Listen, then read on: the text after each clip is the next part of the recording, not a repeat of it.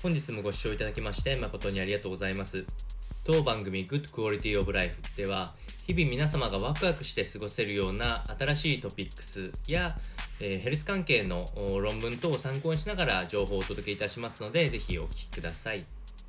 それでは本日のトピックスですがあーもしかしたらイメージがつくかもしれないんですけどストレスがないような仕事っていうのは幸福感が低いっていうようなお話についてお伝えしたいと思います。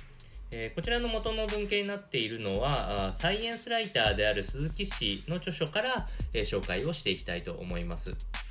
ままずお伝えしたタイトルの通り、えー楽すぎる仕事っていうのは幸福度を大きく低下させてしまうという現実があるというところです。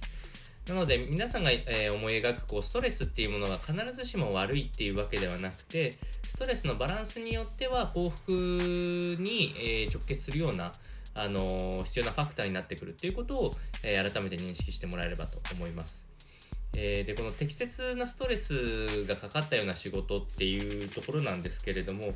まあ、あのもう残業時間が本当に多すぎるとかっていうのは過度なストレスですし、えーもう何もプレッシャーのない仕事いやまあもう慣れすぎた仕事っていうのも、えーストレスがないような状況なのでこれに、まあ、属さないような、まあ、やりがいを持てるようなとか新しいえ仕事とかっていうものがあ、まあ、適度なストレスの仕事になるかと思うんですがこちらに、えーその適度なストレスがかかっていくと、えー良い点が2つ出てきまして会社へのコミットメントを改善すること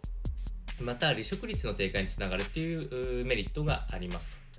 となので、えっと、適度なストレスっていうのは不安や不健康っていうのを払拭して、まあ、会社への貢献度っていうのを非常に高めるような結果になっているっていうのが、えー挙げられております。まあ、そして、えーまあ、適度なストレスっていうものも、えー長時間っていうのはあやはり、えー過度なストレスになっていきますので慢性的なストレスっていうのは免疫システムを狂わせるというところがあるので、まあ、体の体調を崩したり、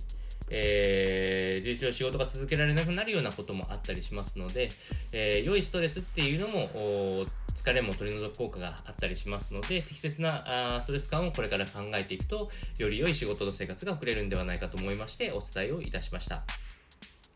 本日の内容は以上となります。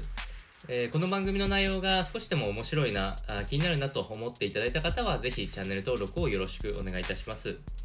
それではまた次回の放送でお会いしましょう。本日もご視聴いただきまして誠にありがとうございました。